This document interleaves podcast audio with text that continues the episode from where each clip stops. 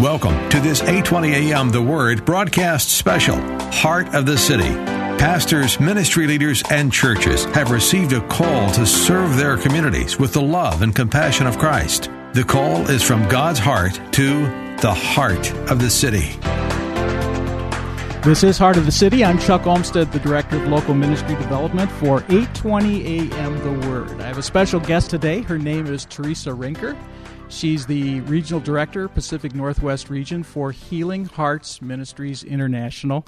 Teresa, welcome to Heart of the City. Thank you so much. Glad to be here. Well, we're sitting here in a beautiful location. We are are. we're in Camano uh, Chapel here on Camano Island, and we're looking out over Puget Sound. It's a beautiful day, and uh, sun's shining, and uh, we have an opportunity to hear your story and hear uh, more about uh, Healing Hearts International. So, Wonderful. uh, you live in the Skagit Valley in the I do. Another area. beautiful place. Another beautiful. Uh, uh, area. So tell me about uh, your life. I always, Mm-hmm. as we were talking before the recording, is and that is I like for this uh, program for people to share kind of the backstory of how they came to faith, and then how uh, that experience with the Lord brought you into uh, your your current uh, ministry. So tell me about you. Okay. Well, I'd like to start with I'm married to my husband for 42 years. We Wow. have three adult children, and they have gifted us with 11 grandchildren. Never thought that would happen, but it's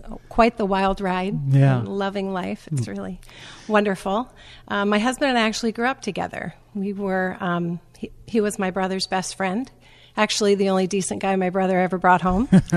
and um, we grew up in the same elementary school. And uh, when I was first in high school, we um, started noticing each other. And um, at that point, became very dear friends. We were not believers, neither one of us from a believing home.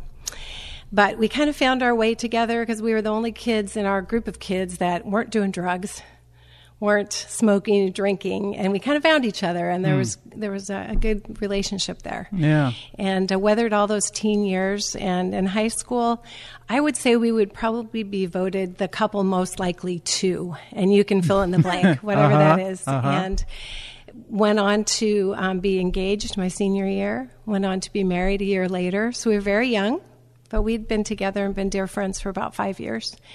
And um, I was intent on building a perfect life. I wanted the house. I wanted the children. I wanted the white picket fence. I wanted to stay home, be a stay at home mom. And I was very happy to um, move into the, what I thought would become this perfect life. And really, what I was looking for was to um, feel like I was okay. Um, having come from a family where th- it was not a believing family, where there were a lot of issues, a lot of um, immoral issues and things like that. And i just was so desperate to build a almost like a utopic life. And i thought i could do that um, because i found a really good man. And um, so we got married. We did that. We bought our first home. We had our first child. And i was i thought this is it we have everything but the fi- but the picket fence. And then my husband built a picket fence. And i loved my life and i was very happy. And in the about the so our son was two years old and i just noticed that my husband was really um, getting quiet. And i didn't really know what that meant he was just seemingly We men tend to do that. yeah, how about that? Just seemingly more quiet and, and I would say distant. And I think distance in a marriage, when you don't understand it, is very scary for someone who has built this perfect life on the outside. And um, so what I came to find out was, or find out was that he was um, falling into a relationship with someone at work who was also a very dear friend of ours, and they also happened to work together all day long. And so, this was a huge crisis for him, and it was a huge crisis for me. And he was really, um, he's a good man, and it was. Um, he was feeling feelings he wasn't prepared for. And he started asking questions like, Did I ever love you? I know you're my best friend, but I'm not sure I'm. Because we really had been raised together.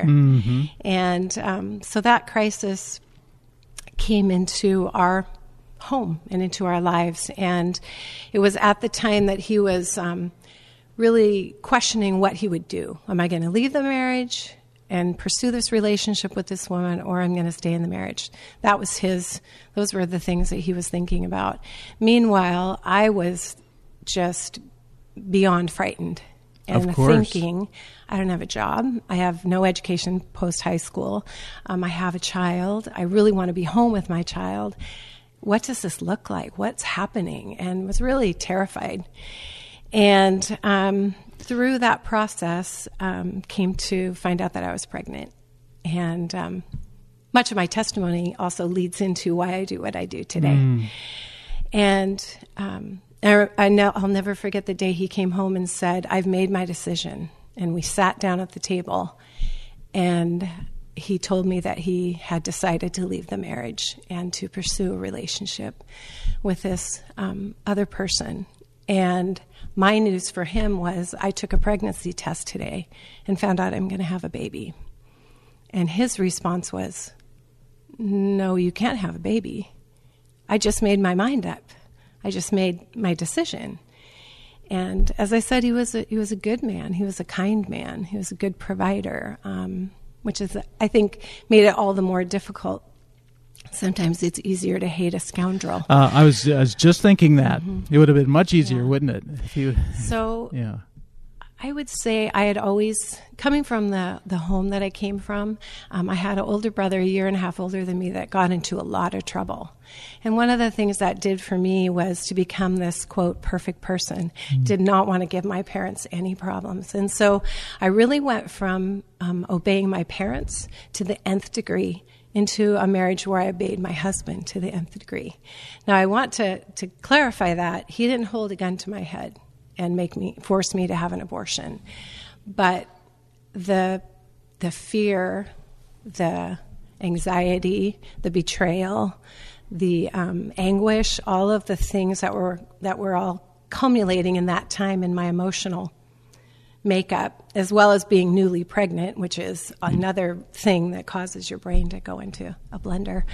Um, I obeyed him, and um, so he suggested it. He did and didn't demand it, but said, We are going to have an abortion. And so um, made my appointment at Planned Parenthood. And um, I think at that time, when I look back at, at, who I am, who I was then, who I am now, um, it was very robotic. I think that I was completely shut down, mm. emotional, emotionally, and um, moved forward in that. In you that. had to shut down, though, yeah, didn't you? Absolutely, to even make that choice. Yeah, you really have to. Yeah. So there wasn't really any kind of a, a foundation in your life as far as values no, in that sense, was none, there? Not at all. And because of that, you never really make up your mind about what you believe about things. And you have to remember Roe v. Wade was in 1973. So I was a sophomore in high school when that became um, legal. And yet it had never touched my life. I had never given one thought to abortion, whether it was right or whether it was wrong. Um, I would say, you know, if we were the couple most likely to, I would also be the person most likely not to have an abortion because um, I'm very nurturing by nature. I, I, helped raise my little brother and sister. I loved kids. I babysat all through high school, even college. Ran a daycare in my home for years. I love kids and I love other people's kids as well. So you could say I wasn't necessarily in the what the stigma of what of the kind of women we think have abortions, mm. and yet I did that very thing. So we um, chose to end the life of our child. And I would say the hardest thing about that event, other than the trauma of that event, which was very traumatic, um, leaving the clinic and and getting in the car to leave, I knew I was a different person. And one thought was if there is a God, I'm going to be struck dead. Like I'm in big trouble. Mm. And my next thought was that for the first time I hated my husband. And where there had only been friendship and love before, now there was hatred. And um, that was that was tough. That was really difficult. So he left the marriage. I moved. Uh, we sold our home. I moved home with my son, with my parents. Um, I could be a wreck because everybody knew about the pending divorce, but no one knew about the abortion. That's what I was going to ask. Yeah. Did anyone know besides no you and no and the and, and it husband? was something that I thought I would take to my to my death without ever telling another soul. And you know, we know God yeah, yeah. has other ways, but um, so it was probably only a few weeks. I don't even think it was a few weeks. I, I think it was less than a week. I got a phone call from him saying, I have made a horrible mistake. I don't know what I was thinking. I don't know how I thought this was okay to leave my wife and my child. But I want to come back. I want to come home. And I was a woman who, when I took my vows, I meant them. Mm-hmm. I wanted that marriage to succeed. And I believed those vows, which I think hugely worked in our favor. But when I hung up the phone, as much as there was this tiny little spark of hope, I thought, I have killed my baby for nothing. Mm. Now you want to come back, but that baby is gone. And I'm sitting here in all of the grief and the sorrow and the self hatred and the self loathing. And by the way, I hate you. I mean, really, that's mm-hmm. that's where I was. But he did come back, and it took several months of us just um, working things out, but we really both wanted the marriage to succeed, which is an absolute testimony to the Lord. Though we did not know him, he knew us. Wow. And I mean, I, I, see that in yeah. the, as from the natural point of view as if you were Christians, of course you would have probably made you yeah. could have made other decisions, but Maybe. yet without that foundation yeah. for you to you guys to be able to work that out without the miracle. Lord, that is God. it is. It is His grace and His mercy. Yeah, absolutely. So when we um, got back together several months later, um, of course, the first thing on my mind was we've got to have another baby, and it's that what one of the things that we call atonement baby. It's this. Oh, I need another chance to do this right, and and it fills that place where that child was ripped from your body it, it and there's such emptiness there and you know that you in part caused that and the grief and all of that stuff you don't stop and examine that you just keep moving through life and so we got pregnant fairly soon after that and i would say a whole new set of things started at that point like incredible fear that something was going to happen to this mm, baby. Yeah, God's going to judge absolutely. you. Absolutely. Yeah. And I deserved that. And mm. I almost welcomed it because I felt so horrible. Hmm. And that was the state that we that we were in when um, someone first shared the gospel with us. Hmm. And it was a childhood friend of my husband's who we had lost track of. And during those teen years and young adult years, she had come to the Lord and had uh, crashed a wedding. She had come to a wedding that we were at, and uh, the Lord impressed upon her heart that that was why she was there, was to share the gospel with us. So that process happened, and. Hmm. Well, this is Heart of the City. I'm Chuck Olmstead, and my guest today is Teresa Rinker with Healing Hearts Ministries International, sharing her story. So, what happens next?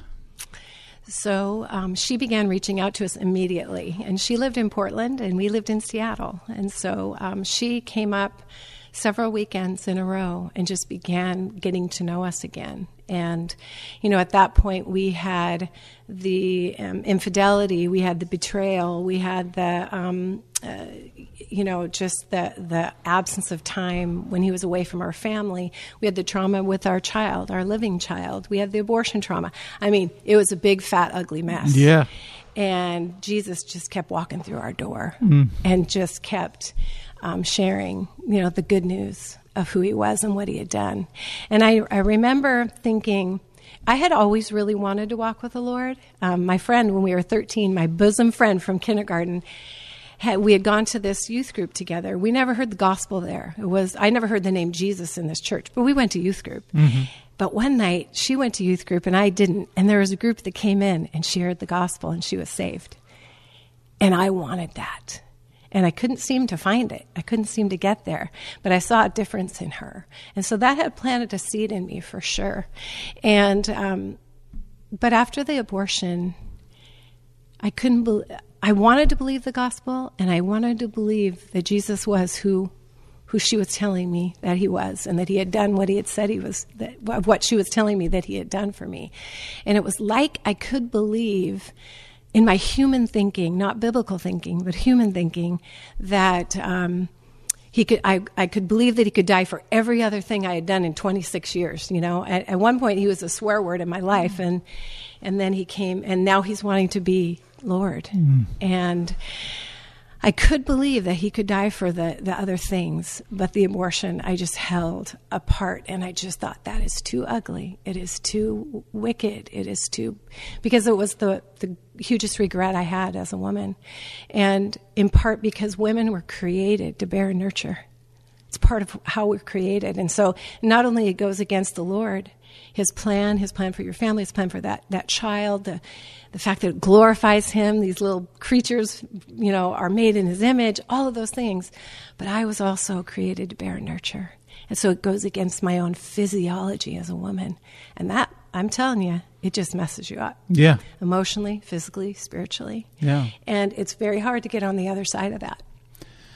So you have this second child, mm-hmm. and so were the, was the were you still living in the desire to show some sort of perfect world in your life, or had that kind of crashed oh, by that? That crashed many months before. Yeah, that yeah. structure in your life had yeah. kind of fallen apart. Absolutely. Yeah. And you know, living in the pit will do that. Yeah. Right. It's yeah. hard. You can decorate it all you want, but Jesus Christ wants to lead you out of it. Right. Right. Yeah. So I may have been decorating it a little bit. So I know this is your story, but mm-hmm. share. So what's your husband going through at that time? You know, he knew who his wife was before the abortion, and he knew who his wife was after. So it was very hard for him. And I think that through, I did not throw his guilt in his face because I, quite early on, started getting good Christian advice um, about letting the blood of Jesus be the blood of Jesus and letting it cover and not uncovering what the blood of Jesus has covered. Mm-hmm. But um, he was a wreck, and and he felt personally horribly responsible for that, and and took that and took the responsibility for that. And so he actually gave his heart to the Lord before I did, mm. and um, I was a bit of a holdout um, but by that time, we start, had started. Um, she had suggested that we would start attending church, mm-hmm. which we did, and yeah. so we were again hearing good Bible church. But I can tell you, um, in that church of literally 2,500 people, I thought I was the only one that had had an abortion, which is is a ridiculous thought, but that that was my thought. Right.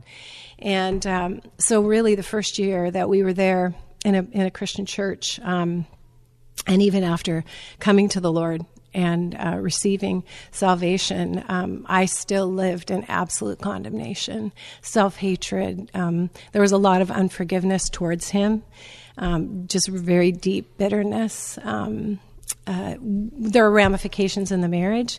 we saw, you know, ramifications in our child, our living child. That that was, you know, the older brother mm-hmm. Um, when we had when we chose abortion for our second child, and and certainly my parenting was absolutely affected. Um, I was a helicopter parent extraordinaire, and literally would not even let my five foot tall son walk to the bus stop by himself. Like, just fear, just fear, fear was just ruling and reigning. Yeah, because yeah. I didn't know God and the character of God. Yeah, yeah, and His. Um, I didn't know His word, so. Well, so when did you decide to begin sharing your story mm-hmm. about this. The thing that you know, I always when I'm doing these kinds of interviews, I always I'm always in, in, interested in how the person's telling their story. Mm-hmm.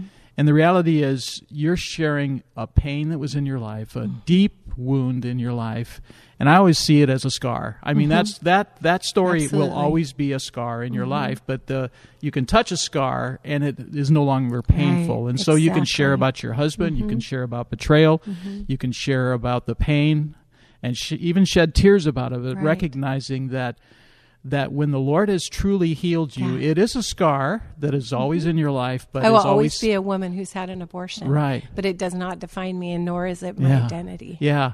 Mm-hmm. And expand on that a little bit because yeah. I, I, think there are people that are listening today that need to hear that message really clearly. Mm-hmm. And I think that is one of the things that really sets us apart as a ministry. And I can just tell you really quickly um, when I was at a Wednesday night service at my church, minding my own business, Sue Liljenberg walked in the door, and she's the executive director of Healing Hearts. And um, she shared five minutes on abortion, and within a week, I was in a class. And it was the very first Bible study I ever did. And within 10 weeks, I can say I was radically healed um, of the pain, and my mind was radically set right to the truth of the Word of God, which is what set me free. Hmm. And I was free then to love God and be loved by God, to love my husband and be loved by my husband, and experience some. Uh, fruit again, uh, almost almost with a new marriage rather than an old marriage that yeah. we were trying desperately to fix. Yeah, and um, and it really does happen through the the washing of the word in your mind, doesn't Absolutely. it? I mean, the renewal of your mm-hmm. mind, because um, you can keep going back into your mind uh, those that have had if you will, egregious sins, yes. if you want to call it that. Absolutely. And and you can go back and dwell on that and live in that shame. But when the Lord begins to renew your mind uh, and, restore your soul, yeah, as only a, He can. It, that's Psalm right. Twenty-three. It's it's very true. That's right. So we've got a few minutes left. So okay. tell me about uh, Healing Hearts mm. and what mm. you do. Well, Healing Hearts started here 35 years ago. Uh, it was starting right about the time I think I was one of their first guinea pigs, so to speak, um, by a woman who had an abortion and was tr- looking for help and couldn't find it. But the Lord healed her. And so um, she began this ministry, and the Lord instructed her, write down what I did for you, write down how I healed you. And so we started with uh, our ministry then. And at that time, we were a post abortion ministry. Absolutely, that was all that we that was all that we did at that time was post abortion biblical counseling. Mm-hmm. Yeah. And then since that time, about 10 years ago, we've had many, many pastors over the last 30 years say, wow, this is amazing. Like, look what you've done to these women. Like, what are you doing? Like, they want to know more because they see the fruit, they see the freedom, they see these women return after 10, 11 weeks of walking with another woman, and they see the, the change. And then they start to come to you and say, What did you do? And these pastors start saying, Wait a minute, we need what you know what you're offering to post-abortive women for women who haven't had abortions because there are a lot of other women who certainly have other um, you know hard hard issues in their life. And so we have um, a second bible study for women called the hem of his garment mm. that is i would say by and large one of the best discipleship studies i've ever read. And we use it with all the women in our church not just um, women who have real difficult paths but um, any any type of discipleship that's necessary well, Teresa, we've got uh, about a minute left, mm-hmm. and I want people. I'm sure that there are people, uh, women especially, that are listening to you today, mm-hmm. that need to talk to you. They're like, yeah. I got to talk to this girl. So, how do they reach you? Mm-hmm. What's the best way to do that? How do they get a hold of the okay. of Healing Hearts? Best thing to do would be to go to our website www.healinghearts.org, and you will um, easily locate me. I'm the Pacific Northwest Director. There's a link right there. Um, you can see all of our Bible studies that we offer. We don't just offer uh, two studies for the women, the post-abortive and non-post-abortive. We also have a men's study for post-abortion as well because men are affected deeply by this issue. I'm sure they. Well, mm-hmm. that could be a whole other program. I it know. should be program because um, yeah. you know. Uh, men have to deal with the same issue. It's Absolutely. not just a woman's issue no, at all. At all. And so, um, wrap us up here. Mm-hmm. Uh, what would be your word of encouragement today to those that are struggling with this issue? My word of encouragement is uh, many times we associate um, salvation with healing, and they're very different things. They're very different. There is a measure of healing that comes with salvation for sure, but healing is a is a deliberate um, act of saying to the Lord, I need help, and then getting to the people that will give you His word, or getting to the word because God said He sent forth sent forth His word, and His word heals. And so, um, I would just say you don't have to stay in this fear, and you don't have to stay in the self-loathing and the self-harm or whatever way your abortion has played out in your life. Um, but there is healing, and there is hope, and um, it comes through God's Word and groups of individuals who are biblically trained that can help you to heal and to move through that experience and also past that experience. Well, it's Healing Heart Ministries, and we've been with Teresa Rinker today. And the website is healinghearts.org. Teresa, thank you for joining me today. God bless. You've been listening to this 820 AM The Word special Heart of the City. For more information on how your pastor or your ministry can be featured on 820 AM The Word, call Chuck Olmstead 206 269 6216 or go to thewordseattle.com.